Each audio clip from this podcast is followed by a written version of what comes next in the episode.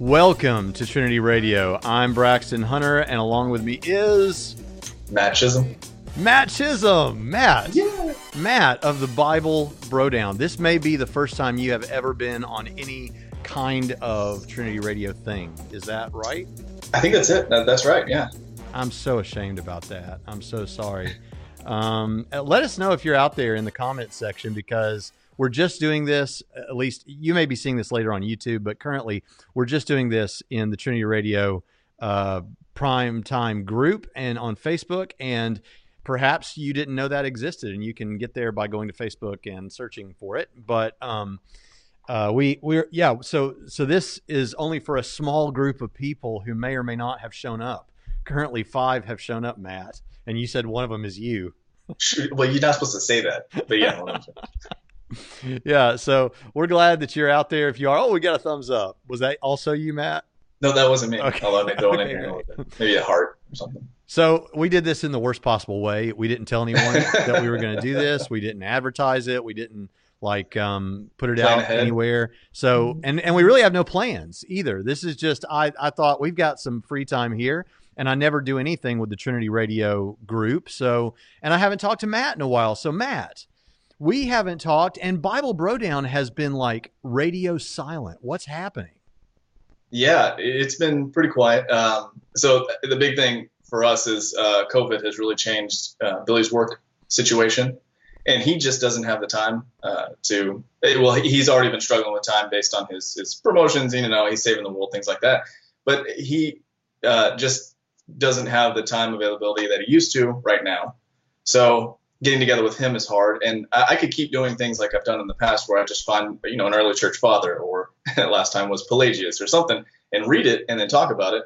But I, I don't like doing it solo too much because the whole point is the bro down part and I want to have him there. Right. So, right. I, I had a really weird time with that whenever, and Pritchett will see this. He knows we've talked about it that we used to say it's not really an episode of Trinity Radio unless both Pritchett and Hunter are present. And I still kind of feel that way. But um, it's just that I ever since let's say this time last year, maybe a little before, I started getting res- people responding to me or to uh, you know stuff or, or, to Jonathan or about the Matt Dillahunty debate quite a mm-hmm. bit, and I thought I've got to jump on here and, and respond to this. And Pritchett wasn't always around, and it kind of just snowballed into a bigger thing. And now the audience, I think, is used to two or three uploads a week, and so it's uh, it's taken over my life. But it's also become a pretty um, fruitful ministry too. So, um, but I'm glad to have you on here. I see here that uh, we do have Luke Pixler is here. Luke, glad to have you on the show. Glad that you're with us. And um, he's a really cool guy. He's one of our patrons. Uh, but uh, so, what are the plans for the future? Do you have a plan for the Bro Down? What you're going to do? By the way, for anyone that doesn't know, Matt uh, is a co-host with Billy Wendelin on a show called The Bible Bro Down, where they mostly tackle Bible stuff, theology stuff. Um, occasionally, they'll do kind of like a fun episode on something that's kind of paranormal or whatever. But the cool thing about it is, and I think this could be an interesting thing for people to know that don't know. Now, most of the people in this group probably know, but if I get this wrong, correct me. But um, mm-hmm. Matt, you you and Billy first got together because you found each other doing online gaming and arguing about theology and Calvinism. And you were a Calvinist, and Billy was not a Calvinist. And you guys started arguing through email um, just so like old school that you're arguing through email. I know. And yeah. and now you have that entire list and you call it the book of emails. And people can get that somehow, can't they? Yeah, you go to our website, uh, BibleBrodown.com, scroll down to the bottom, and I think it's the, the legendary book of emails or the epic book of emails, something like that. It's like 120 pages of us back and forth, knuckleheads. And and I've had some Calvinists read it. They they affirm my you know Calvinist street cred at the time. They think I lost my mind because I, I gave it up. But still, at the time, I sounded like one of them. Sure. Uh, but yeah, no, we, we were both big nerds and we were playing video games together. And, and then, you became you, convinced that Calvinism was false. Oh yeah, yeah. It, it, yeah, I wasn't expecting that, obviously, but over time, certain foundational things, total depravity, for instance, uh, it get kicked out of the way, and and all of a sudden, the rest of it starts to fall, and uh, it's, it's a kind of a precarious situation to be in because it, you feel a little uncertain about your faith at the moment. But no, I, I, Scripture um, restructured everything for me, right? And and uh, yeah, no, it was um, one of the best experiences of my life even though it's hard. And now he's like clearly your best friend in the world, right? Aside from your wife, who ipso facto is your best friend. Um, exactly. Yeah, Mark says, Hi, I'm here too. So do something interesting. I have ADHD. Uh, we're trying, but no promises today. Not that Matt's not interesting, but just because we have no we have no plans. So, and Zom is here. Zom is one of our admins uh, over on YouTube. And so, listen, if you guys um, have any comments, questions, I always feel weird saying questions because it's like I'm some kind of guru that that can answer everyone's questions. But uh, but if you do have any questions for us, we'd love to to chat with you. I don't know how Matt Jackson is here because he's currently also doing a live stream with Jonathan Pritchett. So I don't know what's up. he's real multitasker here, but what's up, Matthew Jackson? Glad you guys are all on here. This is just a fun kind of uh, episode with with me and Matt. So Matt, you and I of the Bible Brodown guys. Now Billy's awesome. I've I've hung out in person with both of you guys, but in separate places on separate occasions. I was at an event uh, where I was speaking, and Jonathan was speaking in uh, where Wisconsin with. Yeah. With Billy and and uh, his wife. But you you showed up for the Matt Dillahunty debate and were there, and we did an interview afterwards on that. Um, I love Billy, and Billy and I can connect on other different stuff.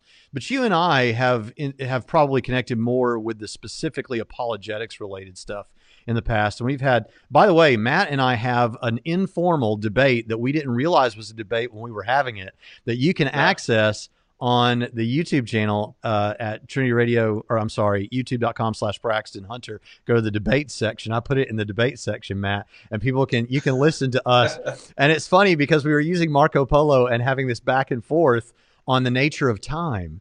And I, I thought, this is so great that it would be great for people to be able to see this. So I asked Matt, and Matt said, "Yeah, I'm fine with it. I thought I did well enough. I'm happy with that." So we, so I, so because it's Marco Polo, I set my camera up on a tripod in the Trinity Radio studio and used a DSLR camera to record the screen, like record with a camera recording the screen, and that's what you're seeing. It's pretty funny. yeah, it looked good. Uh, I will say, uh, like since then, I've thought, you know, I, I mean, well, it's been a while since I listened to it, but I know I've evolved over time, and, and no pun intended, and changed some of my ideas on how that all works. So we should uh, we should revisit that at some point. You know, we don't have to get too much into it to talk about one light issue related to it. I, I don't know if you got. I think you just said you didn't get to see it yet. Or maybe that was somebody else. Did you get to see William Lane Craig talking with cosmic skeptic Alex O'Connor? How recent was that? Just a couple days ago.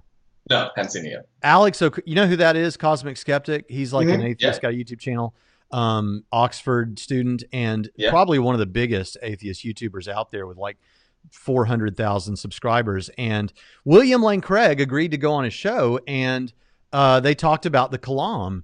And when it came to the nature of time, so uh, so previously my understanding had been, and I'd read Craig's uh, time and eternity, you know, his book on time. Mm-hmm. But he, uh, my previous thoughts on what was up there was that Craig's thought was, okay, God is timeless, sans the physical universe, and he does believe that. But then at the moment of creation and simultaneous with the coming into being of the creation, God, uh, God is in time, right? And uh, and so then so then God and so the way I frame that up, and I think I did so in our discussion, is God is in time in the sense that he cannot help but be aware of the timeline passing moment by moment for his creatures. And so even though, you know, as a God standing outside of creation, he's in a timeless state, he might as well be in time in terms of his uh, conscious experience because time has begun for the beings that he's aware of. And so that's kind of how I chalked it up. But it sounded like Craig was going further and saying, no, in some sense, he is in time in a more robust way than that. And I was unaware of that. So it's interesting because I was talking to another apologist the other day who um, was saying that he had talked with Craig about this. And I know I'm kind of spouting off. I'll let you comment in a minute. But um, he was saying that uh, you know, he he he had always had trouble because of this idea that sounded very much like our discussion, where let's say hypothetically God created another universe, not contiguous with our universe, but completely separate, uh, not like part of some multiverse, but another universe.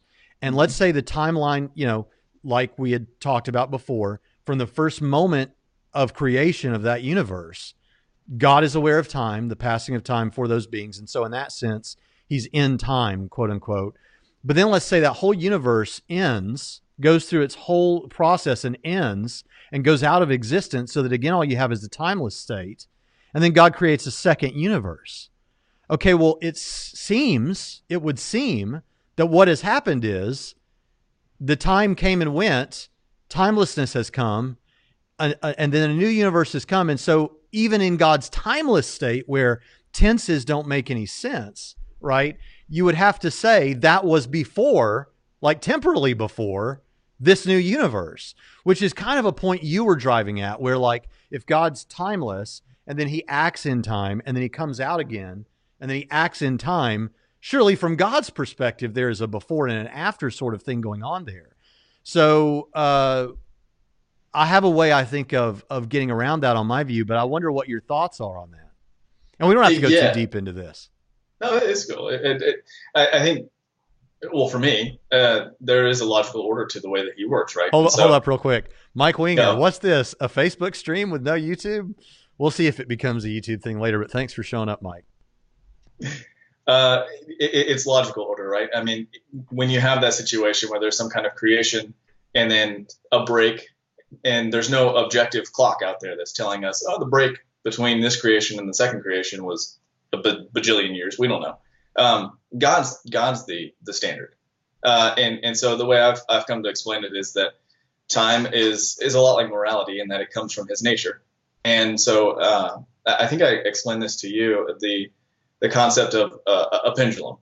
He is is kind of the, the pivot point at the top. Everything contingent upon him, which is absolutely everything, is is connected to him and and as he moves the present moves. It, it, progresses and so anything contingent to him will experience what we call time uh, but perhaps at, at, different levels and we even experience that with relativity things like that. Some people can be moving faster and time slows down for them etc so uh, it, that fits with the idea that um, prior to creation if he wasn't acting or doing something then there was no progression but as he did act then then the present progressed, and and we whatever was contingent to him at the time experienced that progression. So to to explain that better, um, or no, that's not right. to explain that to make sure I understand what you're saying. Yeah. You're saying something like, okay, look, God is on this concept. Um, even if we don't, we may or may not mean this in all the robust theological ways that have to do with other aspects of his nature. But with respect to time, we might say God is changeless as the top of the pendulum, the part that it's hanging from. Like time isn't cha- isn't moving like for him in the same sense that it's moving for us on your framework. Um, and then you've got the pendulum coming down, and if you look at a clock, uh, you know, the pendulum swinging, the the part at the be- at the bottom where where the what do you call that? The hammer or whatever that is. That sure. that thing, the the big the big round thing that swings, that is experiencing the most the widest range of movement. And but if you go up with every you know millimeter that you go up that that uh, stem of the pendulum, it's experiencing a less of a range of movement. And so that would then map to not just Christian theological truths, but also um, would have something to do with the idea of like we see like if like if an astronaut goes into space who has a twin and they're the same age obviously because they're twins he goes into space comes back however small there is a difference in how they have experienced time right? The aging process. It would mm-hmm. somehow explain those frames of time. Is that have i captured that properly? Right right. And i, I think we both agree we on the A theory of time. So there's not some kind of, of meta timeline out there that God is is moving through. He just is, and and what he does and as he progresses, that is what we experience as time. This is is not the future isn't out there existing. The past isn't back behind us somewhere existing. The present exists. Okay, so now that yeah, so so that so there we agree. So on the A theory of time, we would. But would you say this? Would you say? The past did exist, it no longer exists, the future will exist, it doesn't yet exist. What exists is right now. yes, what exists is right now. The future is potential. The past is historical data. Essentially. Yeah. Um. Okay. Uh. So I've asked Jonathan to come in here. We'll see if he does. Um. Yeah. So he can this- snore at us. yeah, this was this was this was great because Luke Pixler is people are talking in the chat primarily about the cosmic skeptic William Lane Craig discussion, um, and one of the things that happens is, and you, you're you're familiar enough with it, Matt. Matt you you probably know the argument as well as I do, but like sometimes people will challenge the idea that every so everything that begins to exist must have a cause, and one of the ways that Craig defends that is that 100% of our experience uh, backs up that claim, and we have zero counterexamples. Like we don't have any examples of something coming into existence without a cause. And so, um, what uh, what some skeptics and Alex brought out was, okay, but look, um, th- this is what we have is different rearrangements of physical matter, but we don't have something really coming into being from from something else. So, like within the universe. So, like whenever you take and his example was take a piece of wood, you start carving away at that piece of wood to make a chair.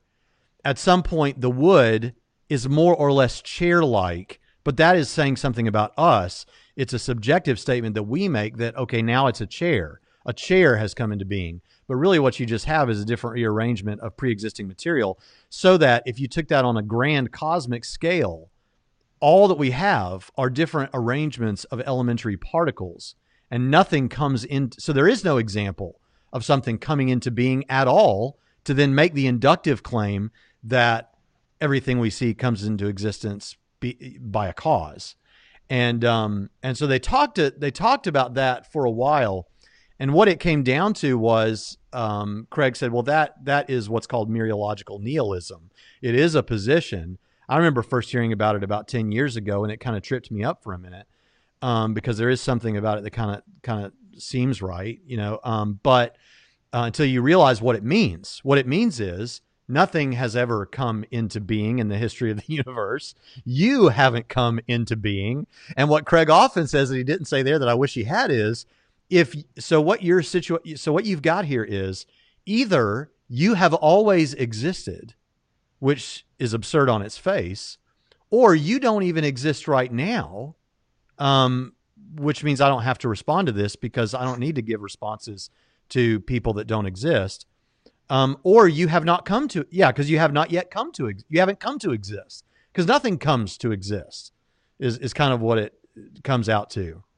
Um, so when just to finish the thought real quick. So Yeah. that's where Craig says, I'm glad you're willing to admit that this is your position because what you're actually doing is is illustrating for people how the uh, the price tag of um, the naturalistic worldview. It comes with a heavy, heavy price tag because that's what it's costing you is to say things like that. And so people have made a lot out of that comment that atheism comes with a huge price tag. What what are your thoughts? You're about to say something.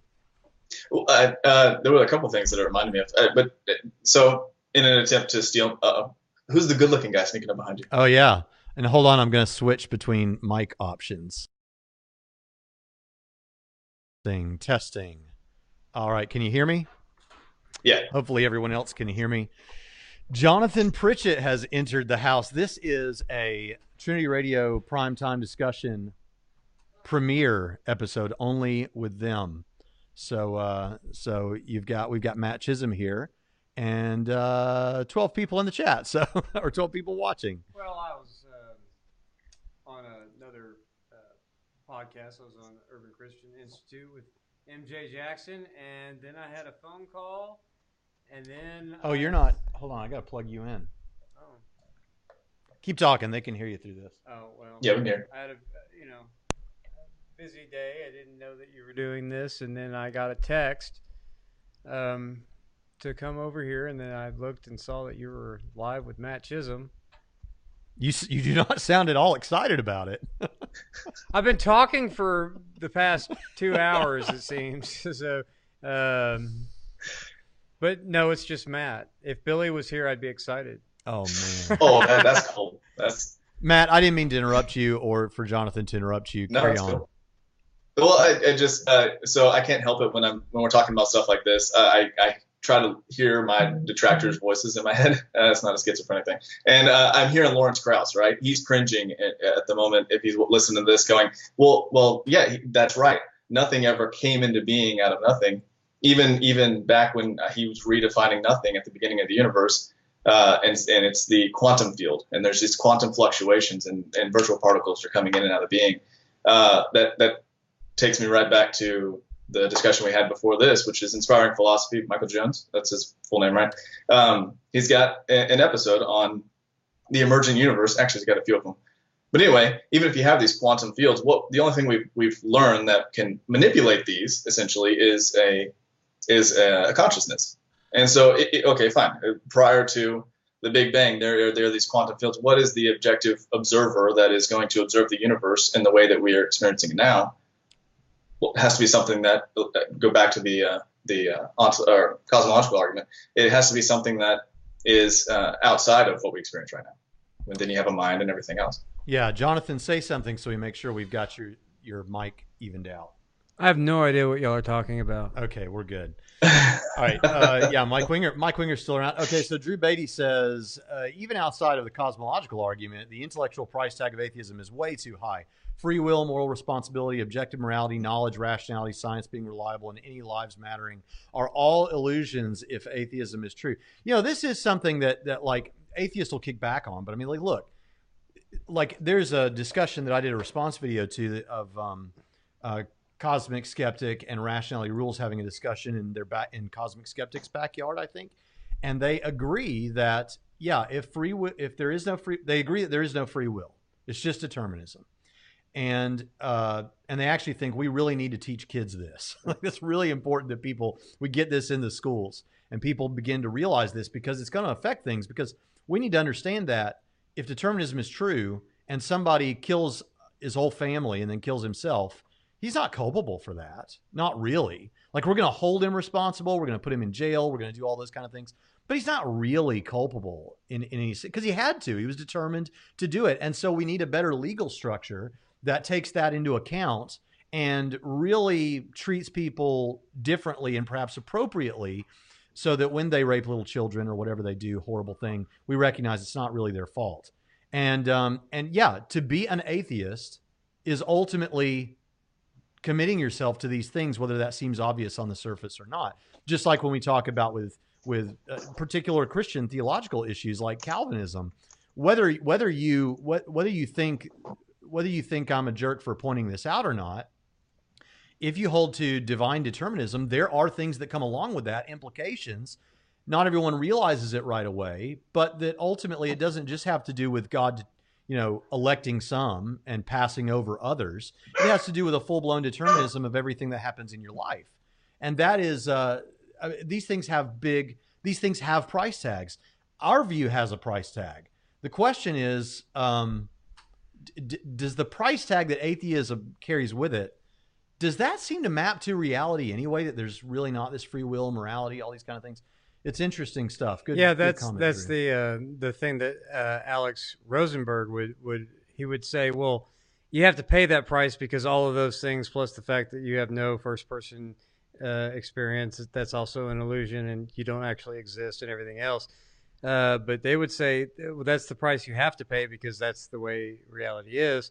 Uh, one of the greatest takedowns of that was William Lane Craig in their debate, though, where he took every premise and refuted, just showed how self-referentially incoherent it all was.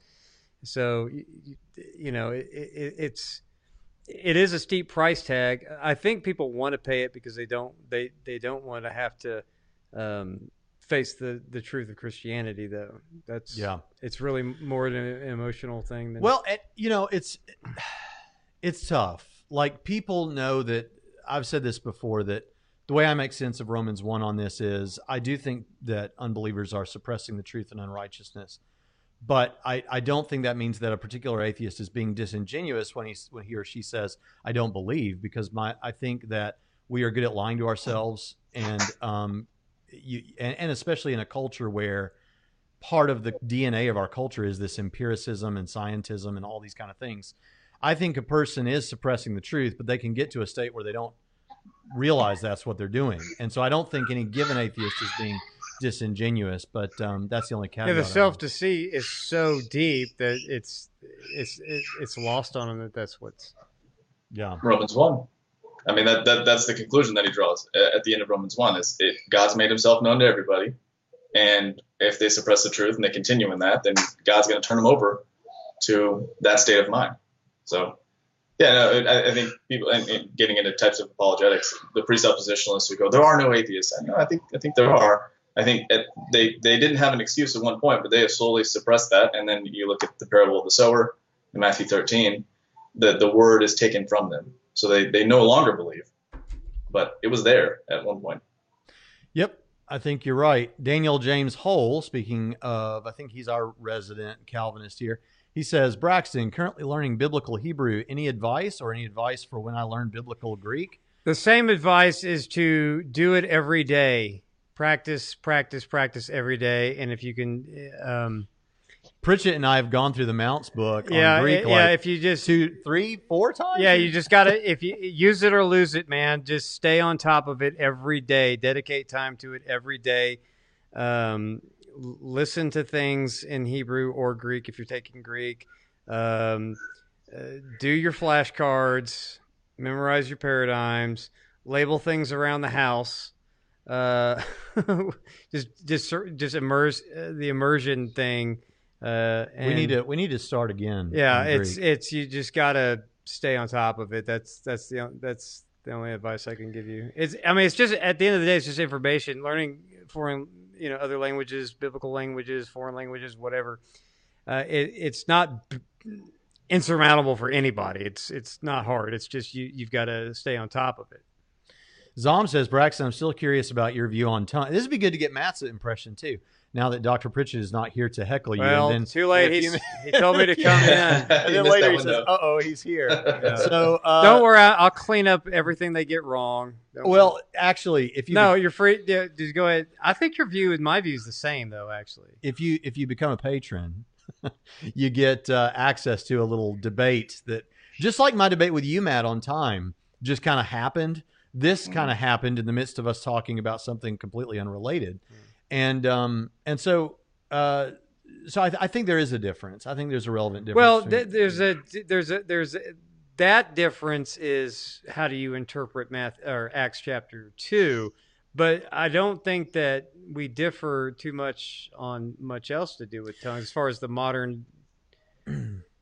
No, no, no. So on in terms of so there's two questions here. The one question is whatever it is, is it still operative? And um, I think since I'm not a cessationist, I'm a I'm a cautious um, continuationist. I th- I think that it is likely. I- don't I don't see any good reason to believe that whatever was going on in the early church um, with in, in the New Testament time with this has ended or or can't happen or doesn't happen. But um, but the diff but so that's one question. The other question would be, what is it? And the options there that I think are are that I'm aware of are is it an actual human language, an ability to speak an actual human language, perhaps for the purposes of evangelism, that you just don't know that language, but you're given the ability to speak it? Or uh, is it that and or like it could be both that and this, um, a heavenly language like that that static isn't- utterance. yeah, an ecstatic utterance that isn't a human known language, an earthly language. And uh, and and I have to admit there there is stuff on both sides of that that I got to deal with. Uh, and the other view is is it just an ecstatic utterance? so to delineate, There's three views.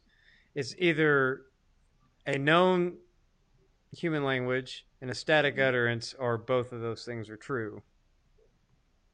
say that again. It's either a it's either an ecstatic utterance, a known human language, or three.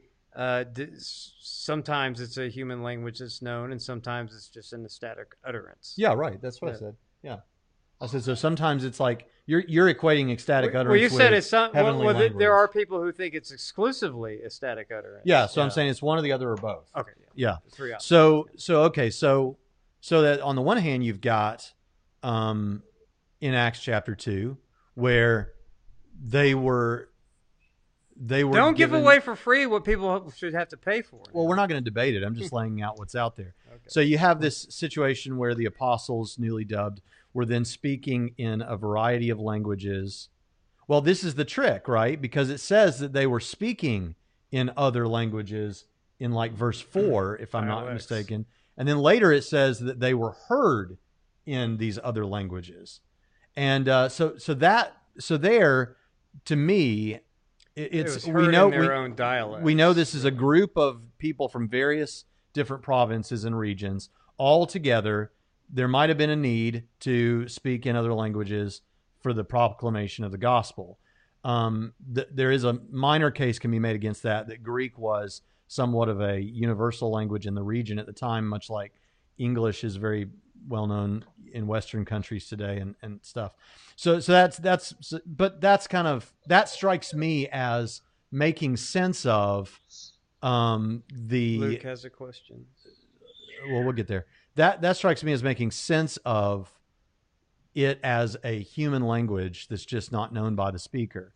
But then you do have Paul seeming to act like it's beneficial to you personally and um and and and it causing confusion. It's it's a it's a tough issue, but I st- I still come down on the side of it's human languages that the person doesn't know, because I actually think we have do have though anecdotal as they are cases of that in the modern world. Matt, what say you?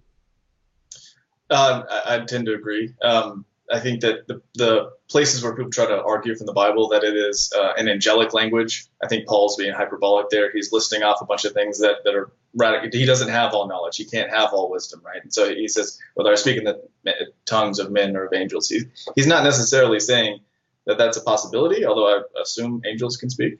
Um, but uh, so I, I don't think it's that. I don't think you're praying in some hidden secret or un, unknown to us uh, angelic language. And I also don't think it, it is. Uh, I've heard some people appeal to Romans 8 and the groanings of the Holy Spirit. And, and so when you are praying in this prayer language or speaking in these uh, utterances that don't make any sense, well, it's just it's just a prayer language that God understands. That's, that that passage is saying that the Holy Spirit is groaning on your behalf. It's not saying you do it. Um, so I, I think I, I don't have a problem believing that God Im- can impart this gift or uh, maybe just miraculously give it. I don't know if it qualifies as a gift if it's not kind of at your command. Uh, I don't know. I, I don't have a problem with him doing that when he needs to do it. I don't know that. I, I, I'll put it this way. hear.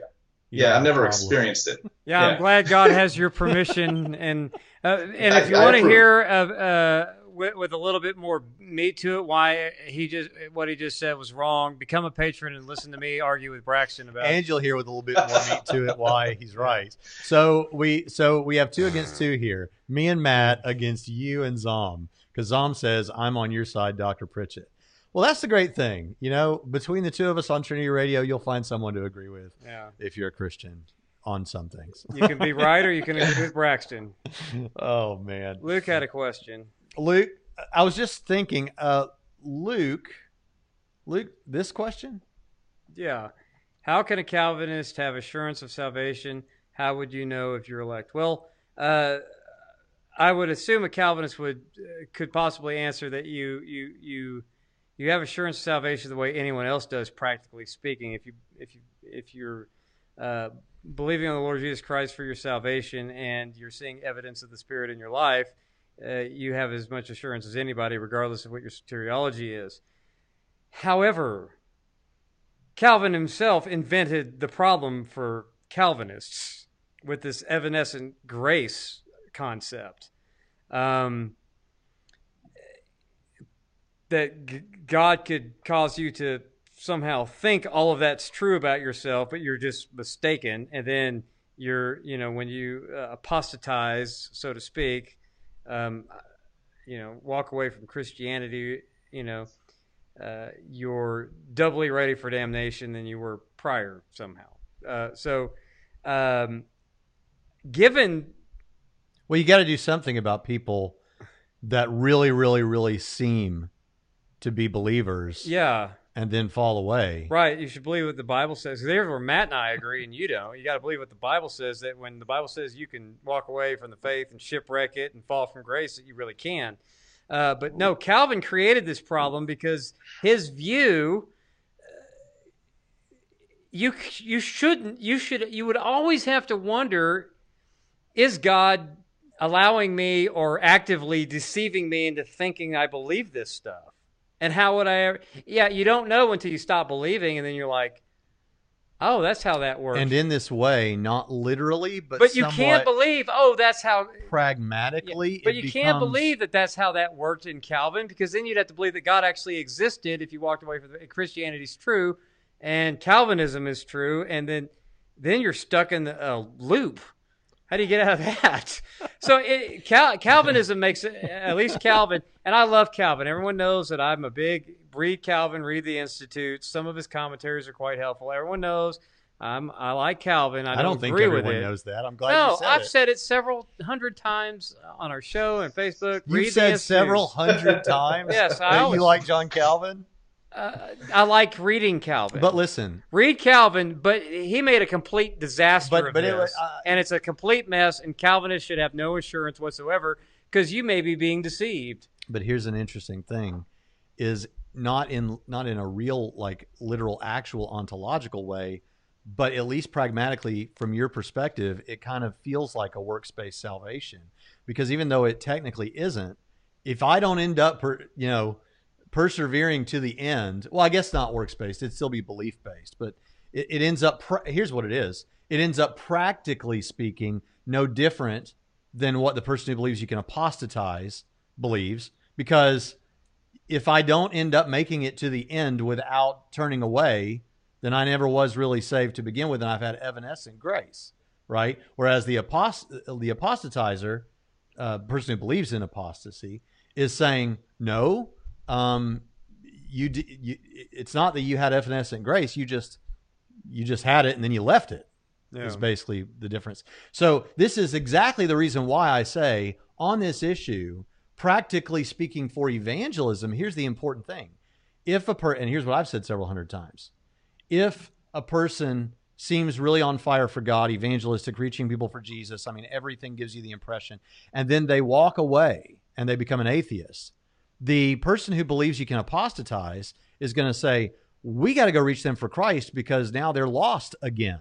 but we need to go reach them for Christ. Whereas the person who believes in eternal security or perseverance of the saints is going to say, we need to go reach them for Christ because they never were saved to begin with. But practically speaking, both categories are saying we need to go reach them for Christ. Right? Yeah, but uh, when you, on the assurance question, I still think that, that that concept creates a mess that every Calvinist should I cry agree. cowering in a corner because you don't know. And then when you, if you did did apostatize, you're stuck thinking, well, I guess that might explain it. But if that explains it, then why am I not still a Christian? Because I believe in this Christian idea, you know, that God But allowed me. To, I agree with you that. it's just weird real quick, Matt. I, I agree with you, Pritchett. That here's, because it, no, because if my people Dang who it. hold apostasy, apostasy, the conditional security, if I rejected the faith tomorrow and, and just went out became an atheist. Uh-huh. then objective morality would not be true, and so that I continue to make you think I was, so I could keep my job. But uh, let's say I stopped believing, I would be like, well, at least if Christianity was true, um, which it's not because I don't believe in it anymore or whatever, is like at least um, those people could say, the Matt Chisholms of the world could say, well, he uh, he really was a Christian and now he's not. Whereas the other person say was God either actively or passively deceived him, uh, and now Pritchett's going to go to hell because he doesn't believe it anymore.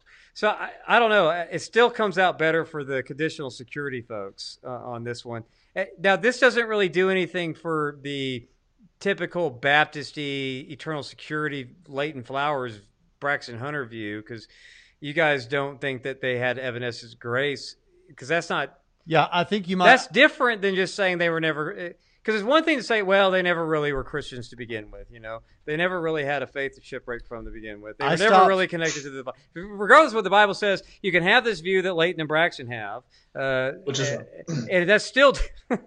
you like the way I phrase that? It's still different uh, than the evanescent grace because with, with with their view, it's like, wow, well, they, they weren't ever Christians in the first place, so it makes sense that they're not Christian now. But the Calvinist has to say that this person was either actively or passively deceived. Um, But and because determinism is true, it's ultimately, you know, God decreed for that person to be so self-deceived that he actually believed he was uh, uh, a believer in Christ. Jonathan, wasn't. Jonathan, let me how talk. do you really feel about this? You were talking the whole time before I got here, so I'm I'm making up for all the time that you. First on of all, without me. Matt needs to talk, but I want to say what you may have said this, but I stopped listening because I was messing with our name card. But but I will give you this. This is an important thing. The person who believes in apostasy, not by sin, but by willfully defecting from the faith, that person I think can have more assurance than the Calvinist who believes in Calvin's evanescent grace that it, that's a possibility. Because you don't ever know but that God might determine you to to to walk away uh, d- determine you to defect. Whereas on uh, the apostasy view just so long as I don't defect then I don't I don't what do I have to not be sure about? Right? right? Matt over to you. Well, one of the ironic things is that a Calvinist who would probably, I think, if they're honest, would have to admit that what Jonathan said is true and what we believe is true. Uh, if God is using a Calvinist for so many years as a Christian and then uh, removes grace from them so that they do apostatize while they're a Calvinist, while they're a Christian, or pretending to be a Christian, I guess, uh, they would have to admit that their apostasy would be for His greatest glory, and they would have to approve of it, which is a very weird thing. Like it, it's very very uh, logically inconsistent. So yeah, no, and, and of course, yeah, I agree with Jonathan on the uh, you can walk away thing. Now, Colin Nolan says something that raises an interesting discussion that needs to be had.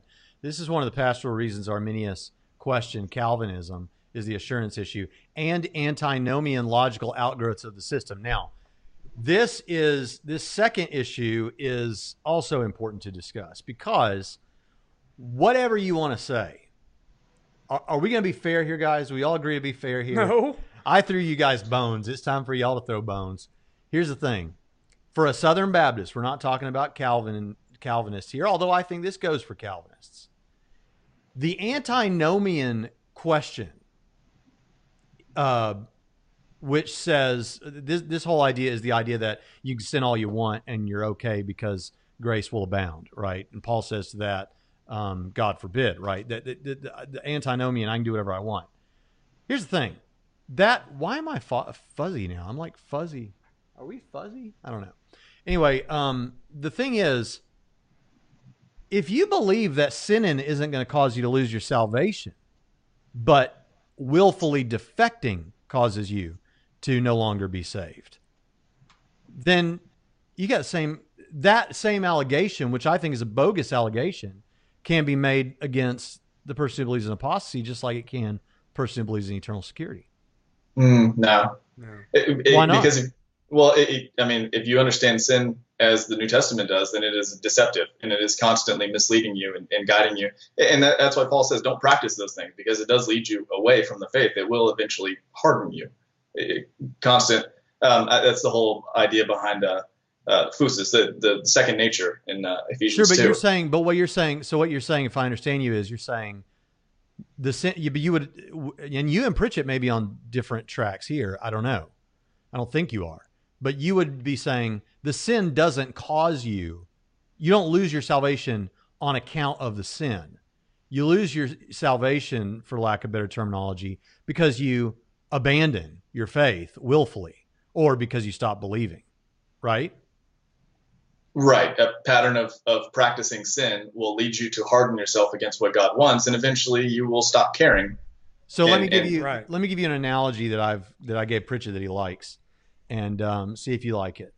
So let's say we're on a highway, and we'll call this the King's Highway, and we're going down the King's Highway, and there are rules to this highway. There there is a way you're supposed to behave as there is on any highway.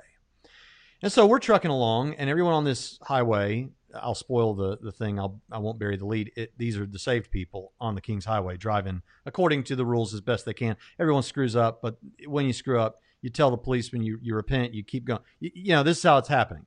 But you see across the field over there, like a derby where you can just go in the dunes and drive any old which way and nobody cares. People running into people and dying and all that. And ultimately, everyone there is going to be destroyed one day in a huge explosion. But the fact is, they're over there and nobody's making them feel ashamed. Nobody's judging them. Nobody is telling them what the rules are.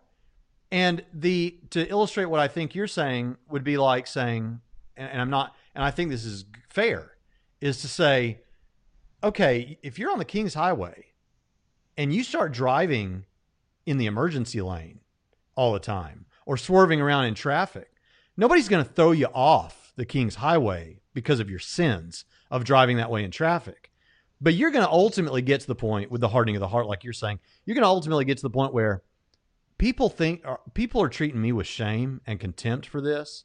I'm not comfortable at all. I really want to keep doing this swerving and stuff that I'm doing. So I'm going to go over there to this this mud hole and do what I want to do. Um, so it wasn't actually the infractions that you committed on the King's Highway that got you thrown off. It was the continued shame of the culture, honor shame culture. They're the all continued shame. you and you just They're all honking. People are telling me, I don't like this. Try to save your metaphor for you since you went from King's Highway to a mud hole where no one drives. No, the mud hole is over there. That's the mud hole is the Derby Yeah. over there. Okay. So Yeah, I, so I didn't just, so so, the, so are you? Is that so what you because think? Because of the swerving sin, you decide to take the exit ramp and just go over to the Derby instead. right? Is that Yeah. where you are, Matt? Yeah, more or less. And I think another analogy for the listeners would be, um, and I think we can all relate to this, is uh, food.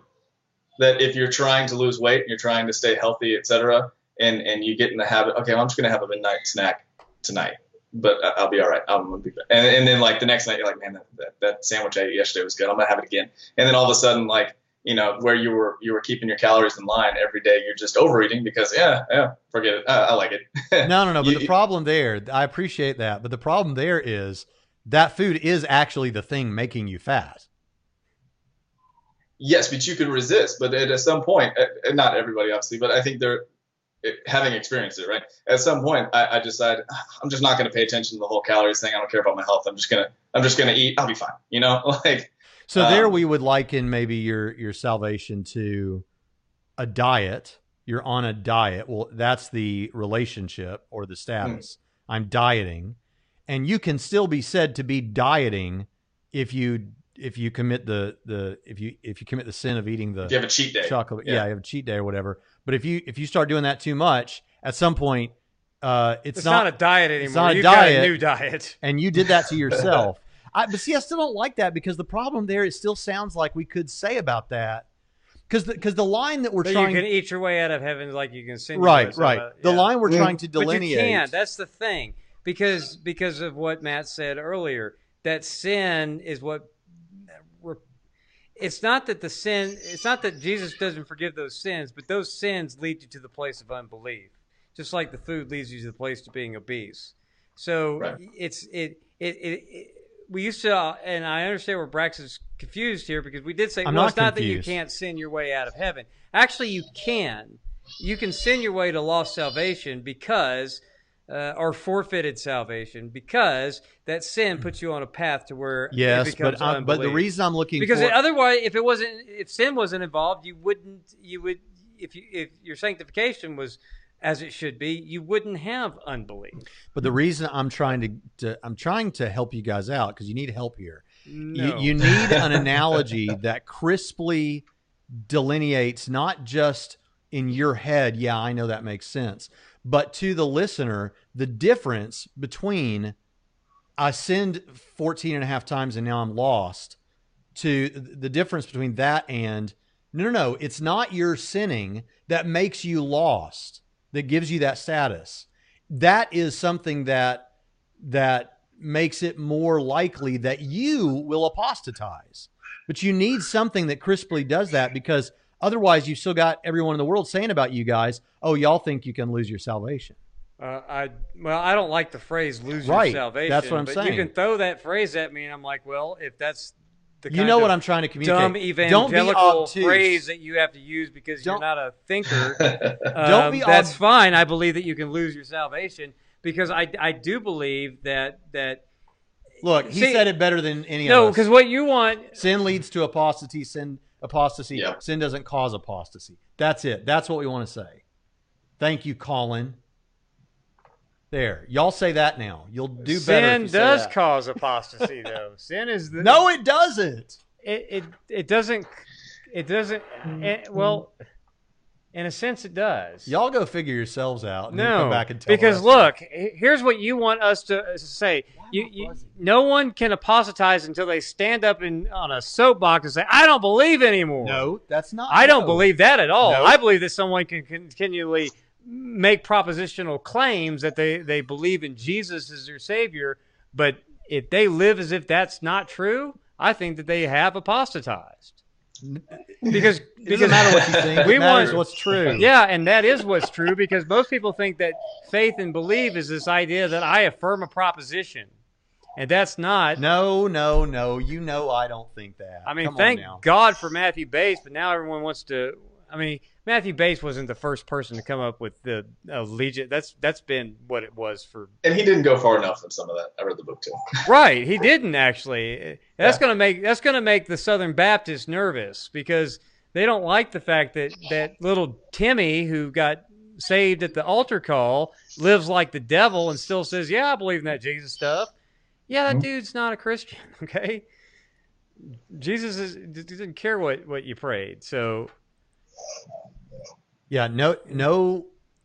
Okay, the people in the pews believe all kinds of things, right, but no Southern Baptist scholar who understands these matters is saying something like, "Just because you said some words in a series." no, that's saved." not what I'm saying. I'm saying what they want to believe about little Timmy. Well, he did give his life to Christ once, and that means he's still saved because he still says he believes and loves Jesus, even though he's got no evidence whatsoever of it.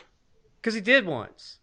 Well, this is where I don't believe that you have to say, I renounce my Christian faith in order to have renounced your No, Christian that's faith. okay. But here's the thing. Well, you know what needs to be said about little Timmy? I'm going to be the unifier. I am going to bring everyone here together. You know what needs to be said about little Timmy, who's out carousing and, and getting into uh, running around with wild women and drinking and smoking and all these. Now, I'm of, also not you know- saying yeah. that's why he's an apostle. No, no, no. But you You know what needs to be said about him? Whatever he is that's causing you to judge that he's lost. Here's what needs to happen. Somebody needs to go talk to Timmy about getting right with the Lord. That's what needs to happen.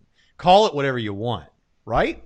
Yeah. Well, so th- this raises a point that, that we made. We had an episode about it, and it, it's it's the issue that even though people are really dogmatic about being once saved, always saved, ignoring the Calvinist side of this, uh, you should never teach it directly to someone as if they are for sure saved because you can't ever know their state. In the same way, you should always, whether they're backsliding and they've apostatized, you should uh, encourage someone to repent, draw them back into the, the, the relationship with Christ.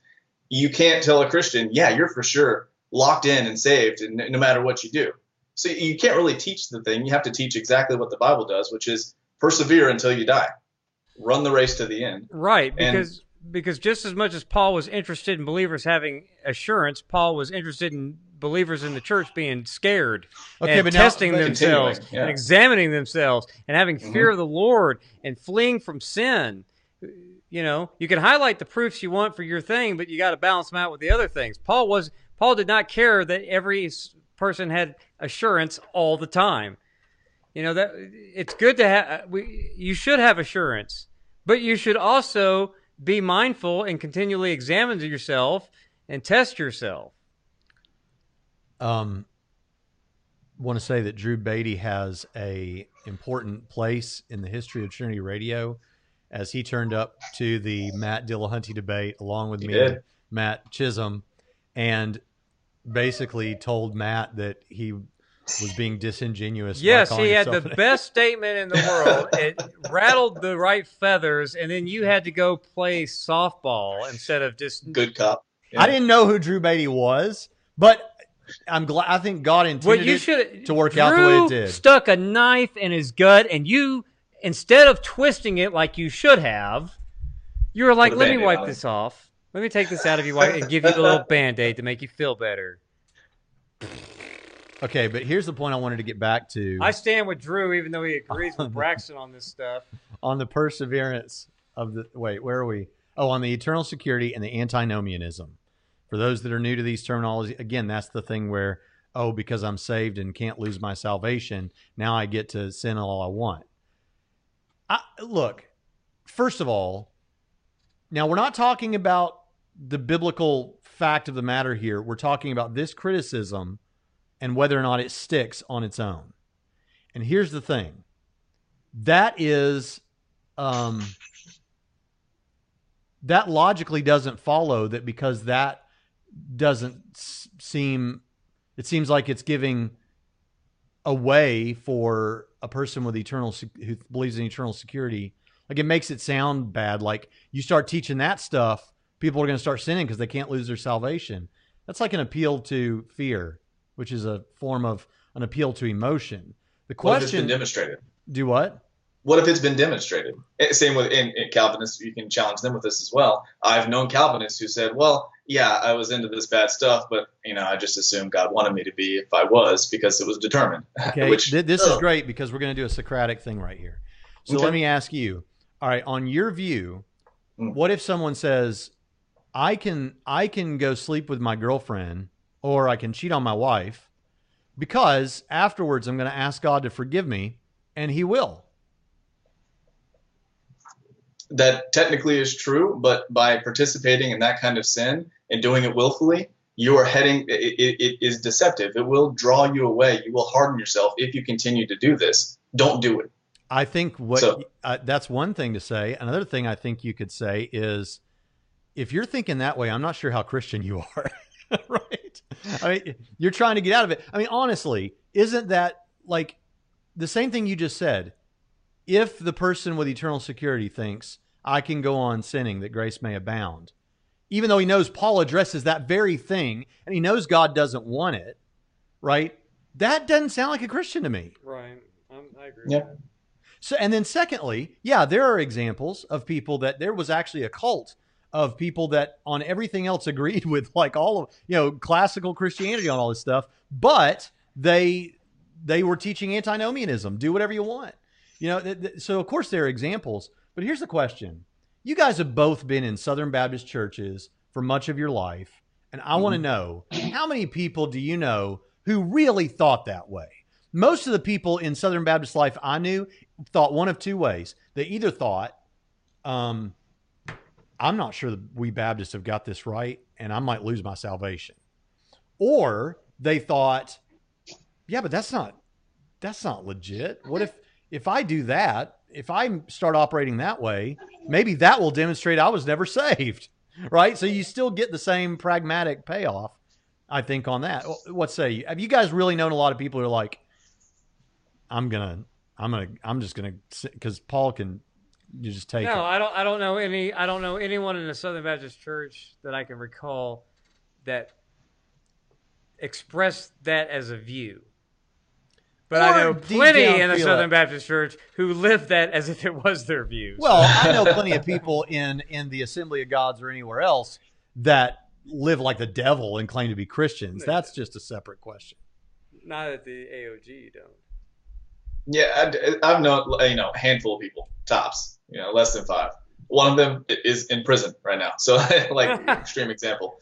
Uh, You probably get saved there. I, I hope so. Uh, you know, but I, I, I don't know. I, I, I, what you said goes back to how it's taught in the Bible, which is run the race, persevere uh, to the end. Um, should we should we even fight over, and people do fight over whether or not once saved always saved is true, or should we just teach people exactly what the Bible is, which is um, a little bit of fear mixed with encouragement and and uh, uh, good sound teaching. Persevere in faith, abide in Him. yes. Amen. Guess what? And John McAllister. John McAllister is on. I'm on team John McAllister. Every Okay. gospel presentation should be under the assumption that no one hearing the message is saved. Uh, You know, if you're doing any, he means if you're doing an evangelistic thing, just Hmm. assume that they're lost and preach that way, because I and that's what I've done throughout my ministry. you're And guess good. what? A lot of people that, how does Dr. Elliott say it? In every congregation, there are people who are, I don't know how he's, he's got some clever way of saying that. But yeah, there's a lot of people in the church who may even believe that they're in relationship with God that aren't. And that's an important feature, I think, to, to get out there. Um, Put put Colin Nolan's up there. okay. Yeah, It's Sunday school kids that think they are safe and do whatever they want in high school and college. It's baby carnal Christians. It's less prevalent with mature believers.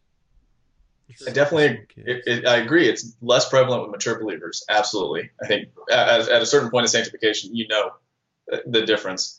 Uh, but I disagree that it's children only. I do think that that's something that's a problem.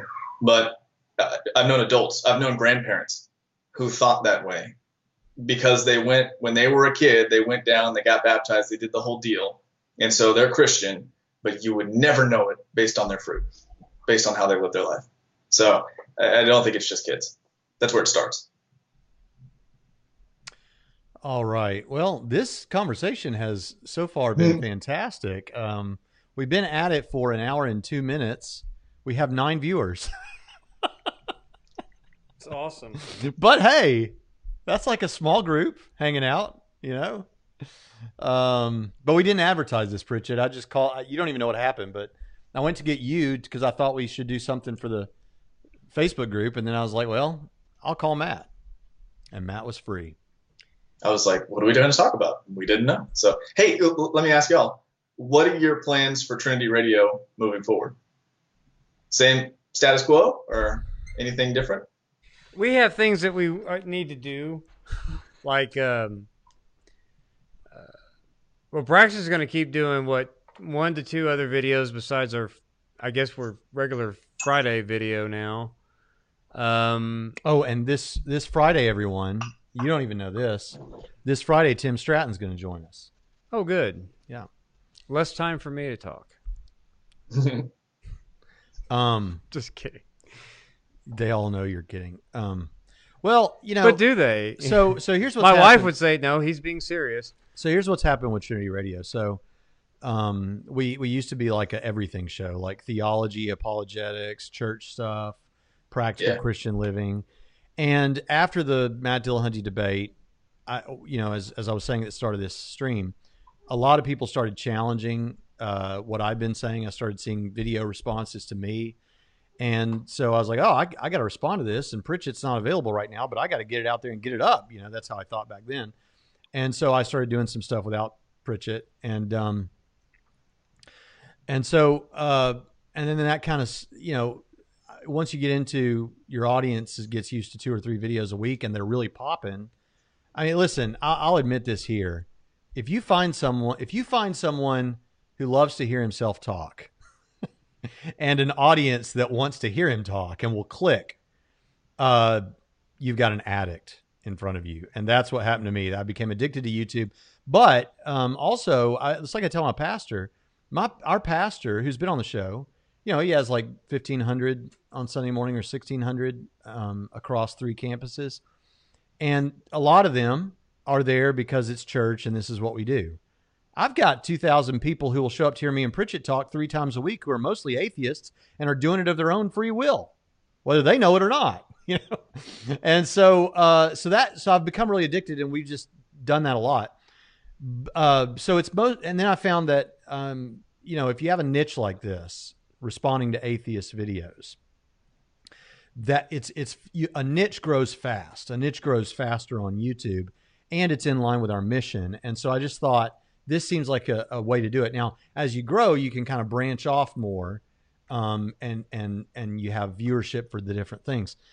So we want to continue. uh, We need to. We've been saying this for a long, long time, but we both need to finish. He needs to finish the first Peter series that he started. I need to finish the Genesis series that I started.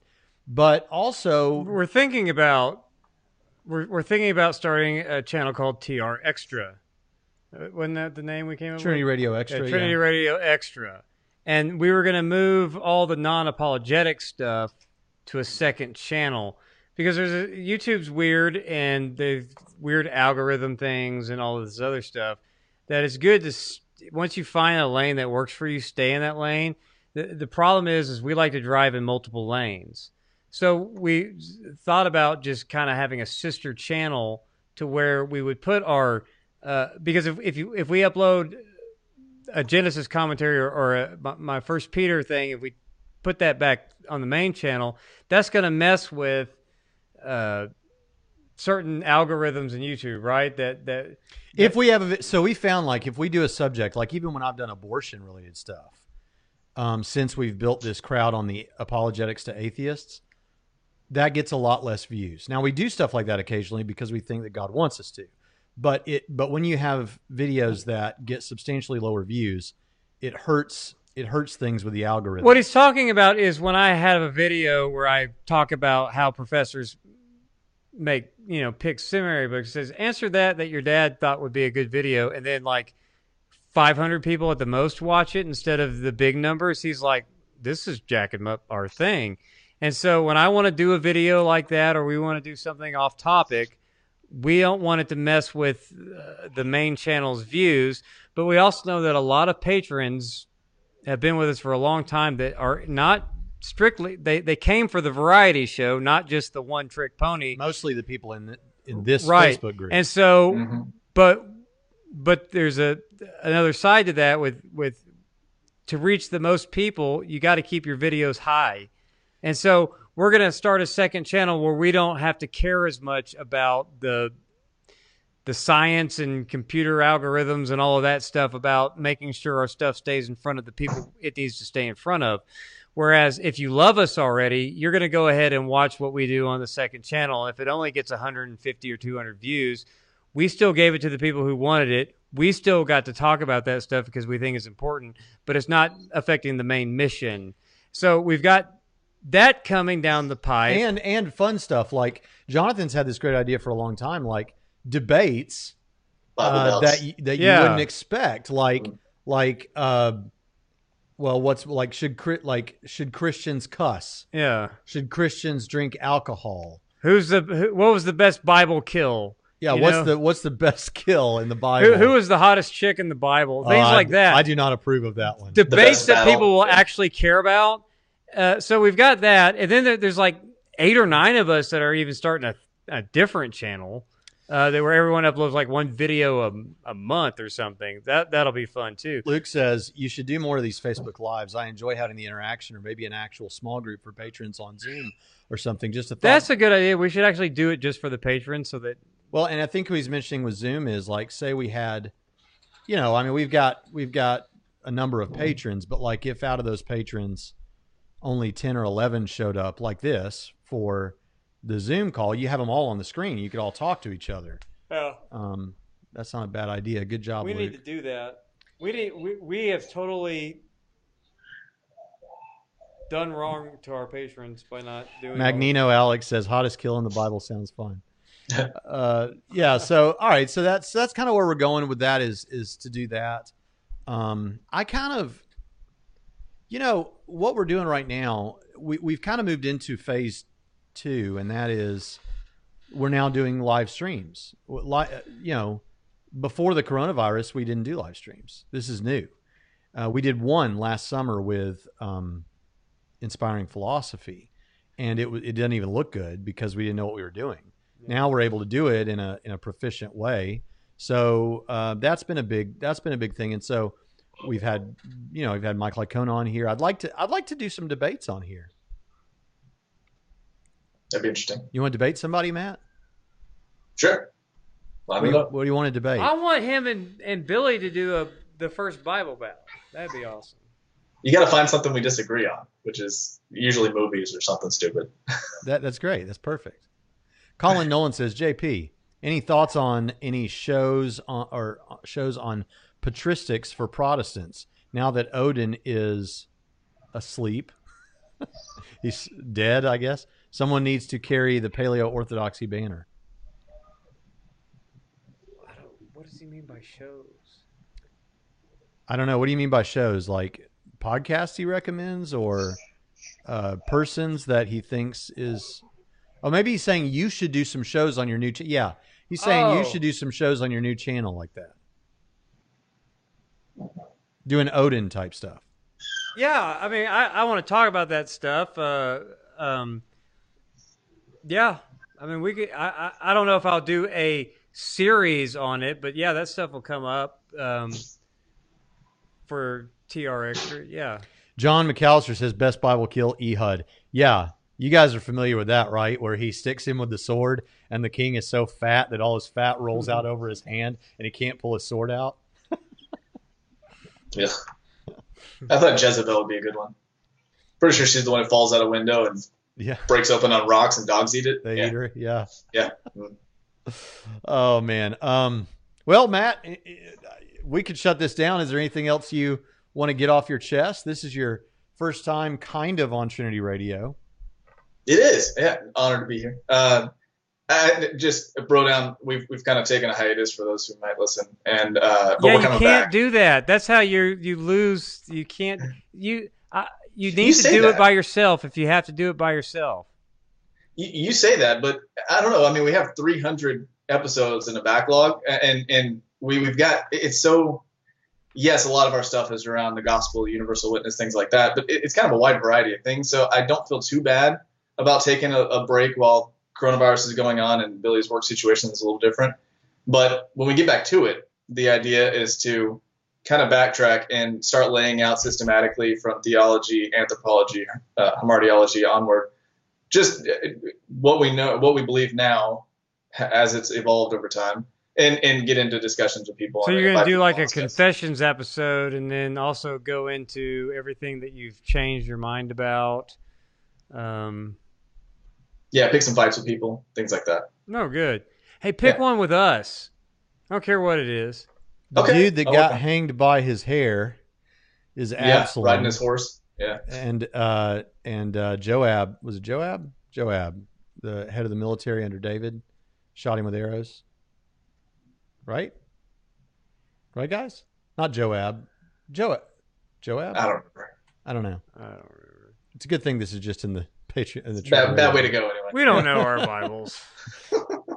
Um, But yeah, we- we'll be yeah, back at it. Yeah. So, uh, what else was I going to say? You're, you're talking about, yeah, if you're interested in the question of what about people who never hear the gospel, how does God judge those people? What's going on with that?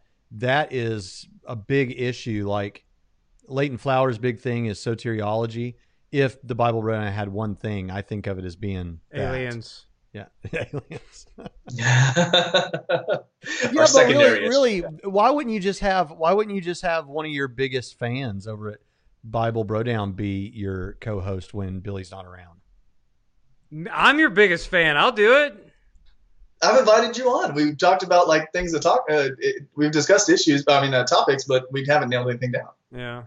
We didn't nail anything gotta- down with this. Right. You That's gotta you gotta say we're gonna talk about this, Pritchett, and then I'll think of something to say, but I don't All right. Well, we're gonna wrap this up, but um, Let's go. listen, guys, it's been fun, and uh, check out the other shows on the Trinity Commission, and those are Leighton Flowers, Soteriology 101, the Bible Brodown with Matt Chisholm and Billy Whitland, Steve Gregg's Narrow Path, and I know we've been saying this for a long time, but soon, and very soon, there's at least two more that are going to be added. So look forward to that, and we'll see you next time